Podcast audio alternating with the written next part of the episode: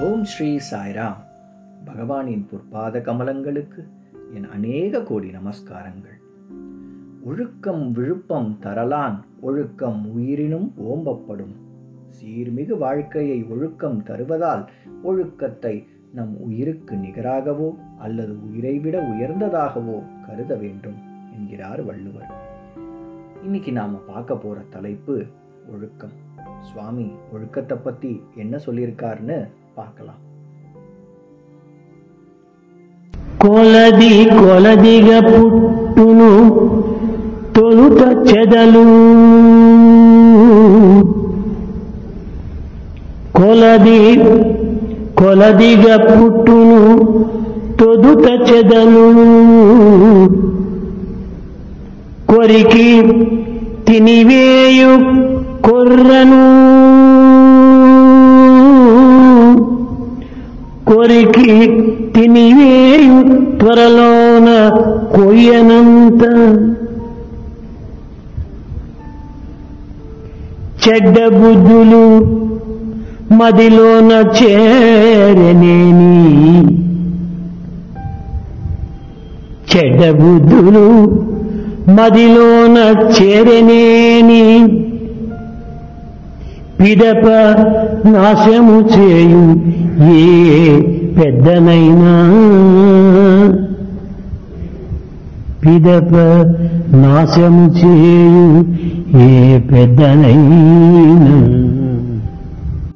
கரையான் புற்று கொஞ்சமாகத்தான் ஆரம்பிக்கும் ஆனால் மொத்த மரத்தையும் அரித்துவிடும் தீய பழக்கங்கள் நமது மனத்துள் சத்தம் போடாமல் கொஞ்சமாக நுழையும் மிகச்சிறந்த மனிதர்கள் கூட கவனமாக இல்லாவிட்டால் இவற்றால் பாதிக்கப்பட்டு கடைசியில் அழிந்தே போவார்கள்.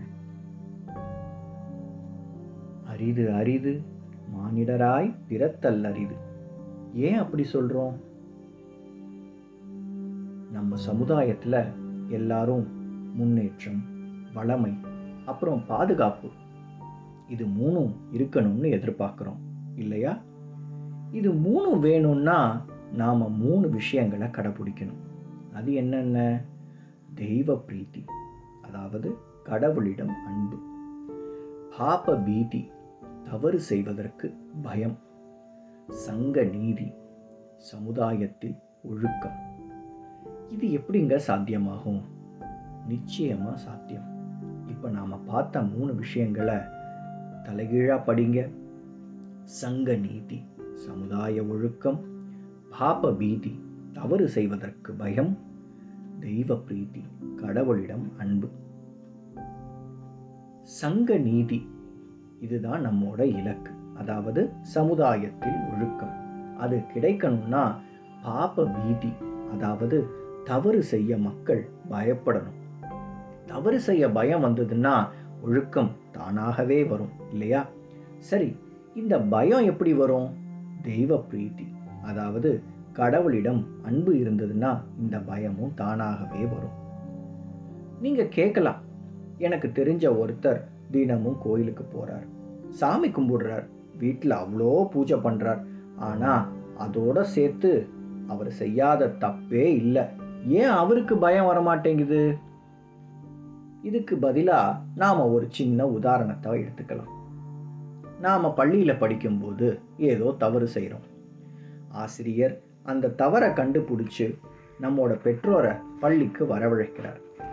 பள்ளியில் பெற்றோர் நாம் செஞ்ச தப்பால் தலகுனிஞ்சு நிற்க நேரிடுது. நம்மளை அவங்க திட்ட வேண்டாம் அடிக்க வேண்டாம். நம்மால் அவங்க அவமானப்பட்டாங்களேங்கிற அந்த ஒரு குற்ற உணர்வு இருக்கு பாருங்க. அது நம்மளை அந்த தப்பை திரும்ப செய்ய வைக்காது. ஏன்? நாம் நாம் பெற்றோர் மேலே வச்சிருக்கிற அன்பு. அந்த அன்பு பறி போயிடக்கூடாதுங்கிறதுக்காகவே நாம் அந்த தப்பை மறுபடி செய்யாமல் இருப்போம்.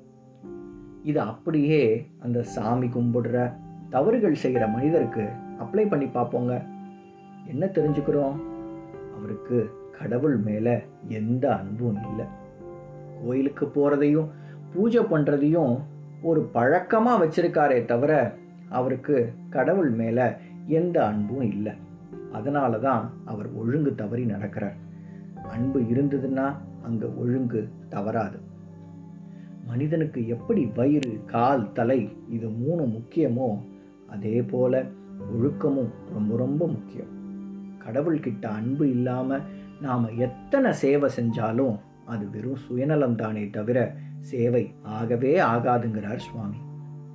சரிங்க நான் கடவுள் மேலே அன்பு வைக்கிறேன். அது எப்படி சமுதாயத்தில் மாற்றத்தை ஏற்படுத்தும்?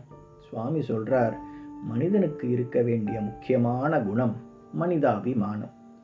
நம்ம சுற்றி இருக்கிற ஜீவராசிகளிடம் நாம் காட்டக்கூடிய பரிவு அல்லது அன்பு அதுதாங்க மனிதாபிமானம். ஏன் எல்லா உயிர்களிடமும் நான் அன்பு செலுத்தணும்? ஏன்னா உனக்குள்ள இருக்கிற அதே கடவுள் தான் எல்லா உயிர்களிலும் இருக்கார். ஈஸ்வர சர்வபூதானாம். படிச்சிருக்கோம் இல்லையா? இப்போ பாருங்க எல்லா உயிர்களையும் நேசிச்சு சக மனிதர்கள் கிட்ட அன்பா பழகி இறைவன் சொன்ன வழியில நடந்தோம்னா ஒழுக்கம் தானா நிலை பெறும் இல்லையா? தெய்வ பிரீத்தி பாப பீதி சங்க நீதி இது மூணும் கண்டிப்பா நடக்கும். அடுத்தவங்க அப்படி ஒழுங்கா இல்லையேன்னு நாம கவலைப்பட வேண்டாம். நாம ஒழுக்கமா இருப்போம். தான் மாறும்போது இவ்வுலகமும் மாறும். நாமும் மாறி சமுதாயத்தையும் மாற்றி சுவாமி காட்டின பாதையில தனி மனித ஒழுக்கத்தையும் சமுதாய ஒழுக்கத்தையும் நிலைநிறுத்துவோம். நம் உயிரை விட ஒழுக்கத்தை மேன்மையாக கருதுவோம். ஜெய் சாய்ராம்.